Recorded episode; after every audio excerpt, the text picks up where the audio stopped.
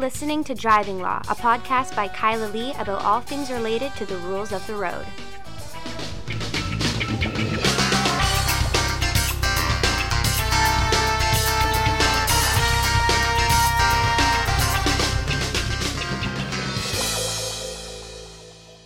Hello, and welcome to a special interim episode of the Driving Law Podcast. I'm Kyla Lee at Acumen Law, and with me, my co host, Paul Doroshenko. Glad to be with you. Yeah.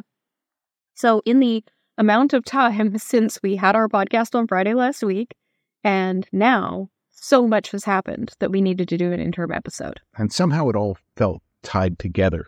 Uh, and we talked about it on the weekend and we realized we just can't leave it. Um, this is, uh, there's no ridiculous driver uh, this week. There is just, uh, I mean, there is a ridiculous. there is, yes, but it's, uh, it's, I don't know that I want to call it that because of the gravity of it. Uh, So the first issue is just an update to one of our stories from last week. Um, and that was the car that exploded at the Canada US border. well, launched and exploded. Yeah. Um, so we have a little bit more information about that. Of course, you know, much of our discussion about it what related to the manner in which the leader of the opposition misportrayed it in Parliament and then denied uh, having done so, claiming that uh, CTV had posted a story about it, yet they hadn't posted a story, and he was obviously relying on Fox News and um, our discussion about it being irresponsible, eh? To um, suggest a terrorist attack when there's really not the information available yet at that point, uh, not investigated or anything like that in Parliament, causing panic, and B, to then lie about uh, why he did it rather than uh, you know stepping up and doing the right thing, apologizing and saying, you know what, we jumped the gun.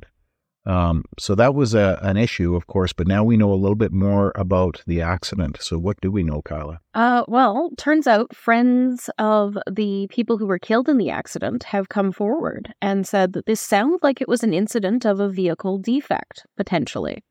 The friends of these people have said that the driver had been complaining for a little while about his accelerator not responding correctly. Yeah, and uh, if you're looking at the driving, you know, there's even if you were drunk, even if you were absolutely plastered, uh, you wouldn't drive like that. And that was one of the things that we speculated about was uh, a potential sudden acceleration issue. Uh, and it appears that that may be the case. And we're talking, I think it was a, um, it was about a two year old or one year old Bentley. Both people died, and uh, yeah, apparently the uh, owner, who's uh, deceased, had had uh, taken it into the Bentley dealer for the purpose of uh, investigating an accelerator problem. So that's an interesting thing because uh, it's a Volkswagen platform, and all sorts of Volkswagens use that same technology. Okay. So what does it mean in the end? Uh, I guess there's a potential explanation for it. Well, but, but good luck recovering anything from that explosion that's going to be meaningful in assessing whether or not there was, in fact, a mechanical failure. Yeah, I wonder if any of the black box data will be available. I wonder if the uh, the Bosch data will be recoverable and and what will be there. But I mean, you can see the car is going. Obviously, they'll be able to calculate the speed based on the video. Now, our second issue is a tractor crash on Highway 1. Yeah, so this was all over the internet on uh, Saturday afternoon here in Vancouver with uh, reports of video that I saw on TikTok and various other locations of a tractor on Highway 1, three lanes of highway, where it's swerving across the highway, all three lanes. Uh, and uh, there's police cars around it, and it's forcing police cars to evade it. Maybe maybe struck the police cars based on some reports. It looked like it did in some of that video that I saw. Uh, and you could see cars behind trying to figure out what to do. Everybody, of course, impatient British Columbians on Highway 1 figure that they're going to be able to pass this tractor despite the fact that there's three police cars there. Well, just to be clear, you're not allowed to drive a tractor on Highway 1. Well, I don't know what I was the you know before the podcast I wanted to look this up Motor on the Motor Vehicle Act to see what it says because uh, you can operate a, a uh, tractor on many highways for the purpose of basically driving from one field to the next. That's not what was Uh, happening No, here. I know, but I, you know, in any event, um, I don't know. I didn't stop to look at the Motor Vehicle Act to see how it would be regulated, but the driving itself was enough, right? You've got somebody swerving across the road, intentionally impeding traffic, uh, and uh, it's dangerous. Obviously, came close to, uh, if not striking cars in- intentionally. Um, and so a lot more information came out after the fact. The um, early on, uh, there was an indication that there was a banner that this was part of a protest. Yes, anti SOGI protest, and just for the record, since you wanted to look it up, it's uh, Section 8 of the BC Motor Vehicle Act, which uh, says that ICBC can issue a limited license to a farm tractor owned by a farmer if the tractor is used for towing a trailer to transport produce uh, to market from the farmer's own farm or to transport uh, supplies for the farm or towing an in- implement of husbandry used by or on behalf of the farmer. But the, the license is only in force for the purposes of that, meaning you cannot use your tractor under a valid license or driving down the highway in the middle of a protest. Okay, so um, the protest was a uh, in opposition to the BC government's new material that they prepared for teachers to reduce bullying on the basis of sexual orientation. It wasn't even And- to reduce bullying, it was just an education about different types of people that exist. Exactly, but the, I mean that was the original intention was to to recognize the fact that you know make it clear for kids so they understand, uh, and it's just uh, an education program, exactly sort of the opposite direction of where they're going in Saskatchewan. Uh, and BC, the BC government, with the support of the vast majority of British Columbians, has uh, thought that it would be appropriate to give teachers some tools to assist them uh, in this. And so this was a protest uh, in opposition of that. And what we learned since was he was live streaming it. The fellow who was behind the wheel, Mr. Schalker, I think is his name, live streaming it uh, on Facebook. Yes. And uh, so ultimately, he ends up getting like pit maneuvered by one of these RCMP mm-hmm. vehicles. And could you ever imagine that you could pit maneuver a tractor? And mm-hmm. we're talking a big, heavy tractor. We're not talking like a light tractor. It was Yeah. big John Deere, Joe Deere, like a massive like a three hundred thousand dollar John Deere. anymore. Yeah. Well, that's the other thing is so we'll Yeah, talk so- about that. But So they they flip essentially flip the tractor, pull the guy out, rolls right over. arrested. And I thought it would be interesting to talk about some of the offenses that this person could end up facing charges for. Once he's out of hospital, apparently he's quite badly injured. Well, yeah, he rolled his tractor. Yeah. Um, I was looking at it, thinking to myself that the I, I would have thought it would be appropriate for a police officer to discharge a firearm. We can talk about that in a minute. Uh, they didn't. They did uh, pit maneuver him, which is not something that Canadian police are trained to do. Um, there is no training for it. We don't use it in Canada. It's considered too dangerous, and so that's an interesting uh, angle to this. I guess uh, it's an issue of the police looking at it and weighing the concerns. But let's talk about the offenses. Then let's talk about some of the concerns. Well, I mean, there's the obvious driving without due care and attention. There's obviously operation without a license, operation without insurance, given the fact that this person was not licensed or insured for that purpose on the roadway. There's failing to stop for police, which could be either criminal or motor vehicle act. Um, and there's also uh, potentially dangerous driving. dangerous operation of con- conveyance in my mind. Um, and uh, it's also potentially assault with a weapon. Um, and I think that's a something that the Crown is going to be considering here because the police are trying to stop him obstruction for sure. Um, obstruction of a peace officer in their in their duty. But uh, you look at the way that the fellow was driving at police cars. Uh, I think assault with a weapon of a assault PC with a weapon, essentially. Yep. And what's going to be really interesting is where where it goes from here. Um, you know, both because of it being so high profile. I was asked today on Radio NL, you know, is this going to be a situation where they're just going to show up at the hospital and hand him a bunch of tickets?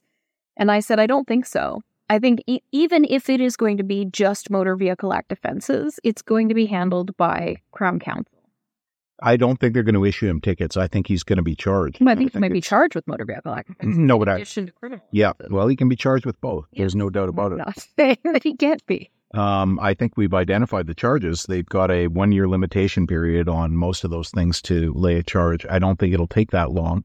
Um, there's implications, though, of course, of charging this individual because he is part of a movement, as we've discussed before.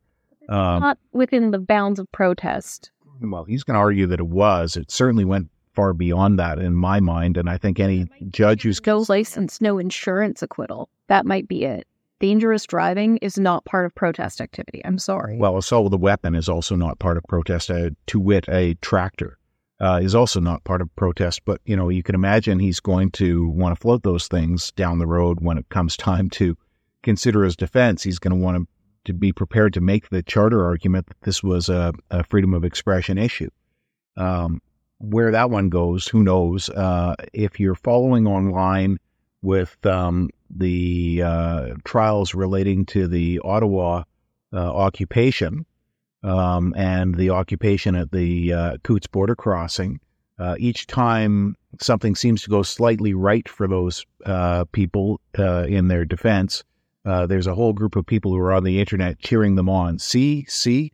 Um, so there's a lot of people who will actually, I suspect, think that this guy was legitimately protesting, which is going to cause exacerbate, I guess, the divisions that we've already got. Um, in this country and in, in, the U.S. and I suppose in many places around the world, mm-hmm. where there's these people who just hate the government so much uh, for what the government's doing. Very often, what the government's doing is supported by a large portion of the people.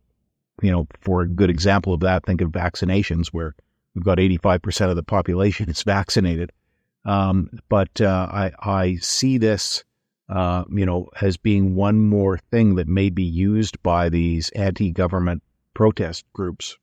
Oh, absolutely. I mean, you know, this is going to be this person is now a martyr for the cause, and you know, it's there are ways in which that they they could probably legitimately point some fingers at the police. And I think about the portion of the mm-hmm. video when you watch it after the tractor has flipped, the way the police responded, getting him out of the tractor and arresting him, handcuffing him. He's just been in a rollover collision in a tractor um, you can assume that there might be spinal injuries, neck injuries, head injuries.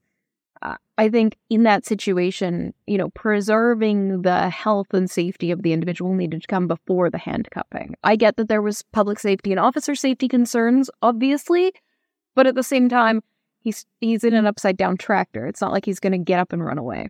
Well, that may be one of the reasons that we don't use the pit maneuver uh, in yeah. Canada. What what do you I mean, what do you think about the police response with respect to that or, you know, proportionality of this response?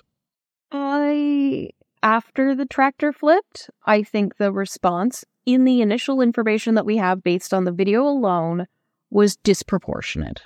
Okay, but what about the response of, I mean, they're following this tractor for some oh, period of time. should have taken him off the road. Absolutely. Okay, why? Why? Uh, a couple of reasons. One, the reports that I've read were that prior to the video commencing, the tractor was swerving all over the roadway. So it was posing a risk to other users of the highway. Two, he was violating the rules of the road. He was not insured. So if there was a collision, there's no coverage for that. He was not licensed.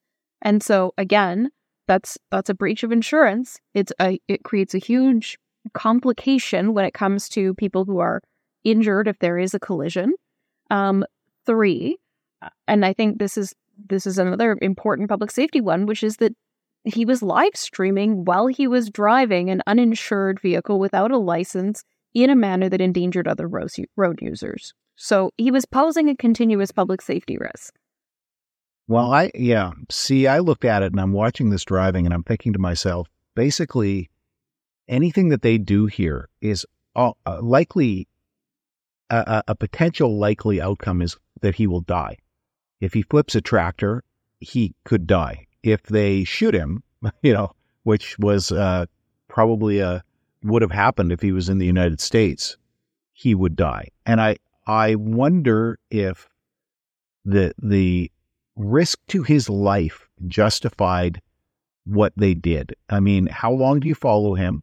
Is he just going to, you know, get tired out? Can you just phone him on his cell and say, "Look, Mr. Shoker, just stop your damn tractor. There were other ways, though, that they could have taken him off the roadway, like creating a barricade of police officers. Well, the problem is in a tractor, he would probably. So, I mean, all of this is weighing this in context of the two major other circumstances where people, like one guy in the States, I think it was in North Dakota, converted a, a Caterpillar tractor into a tank because he was upset. And he's got some fairly legitimate reasons that he was upset. Um, and eventually, I think he killed himself when it after a rampage. Uh, and a lot of these people, these extremist anti-government people, look at that guy as a hero. Uh, and then there was another guy in California in like the 90s who stole a tank and went on a tank rampage. I remember that one. Um, so that fellow who converted the Caterpillar tractor um, in his shop into a tank and went and, and uh, took revenge against those buildings. A lot of these guys who are marginalized, we use that such a pleasant little term, hey, marginalized. They're just on the margins. They just they, there's one inch on the edge, and they're no. This, um, I'm sorry, but this was a fringe movement. Well, they are a fringe movement, but now you know, of course, Justin Trudeau calls comes out and calls people a fringe movement, and then people rally around that. He's calling us fringe. He doesn't love us all. He doesn't care about all Canadians. He, he doesn't care about us fringe. We don't matter. They want, they want everybody to love everybody until you're saying, why don't we just teach that you should also love and accept gay and trans kids? Exactly. Um, so sorry, they, you don't get sympathy on those political views from me. But I, I, you can see the police, of course, are are weighing those concerns, and then of course this this guy who murdered all the people in uh, in Nova Scotia, dressed as an RCMP officer, driving around a fake RCMP car. Um, these are all concerns that they have to take into account, and so you know I would argue that it's a it was a proportional response to the threat that was there. Uh, it was a judgment call that they made, and I think it was a reasonable judgment call based on the information that they had. Um, but you know, other people will, of course, have a different view of that. Yeah, well, share your views on social media. Tag at Driving Law Pod on Twitter. I refuse to call it Elon Musk's name, and uh, let us know what you think. And uh, maybe on Friday, we'll have a discussion about the insurance implications for all the damage this guy caused. There's so much more, and more information is going to come out in the days. So we will keep you posted here on the Driving Law Podcast.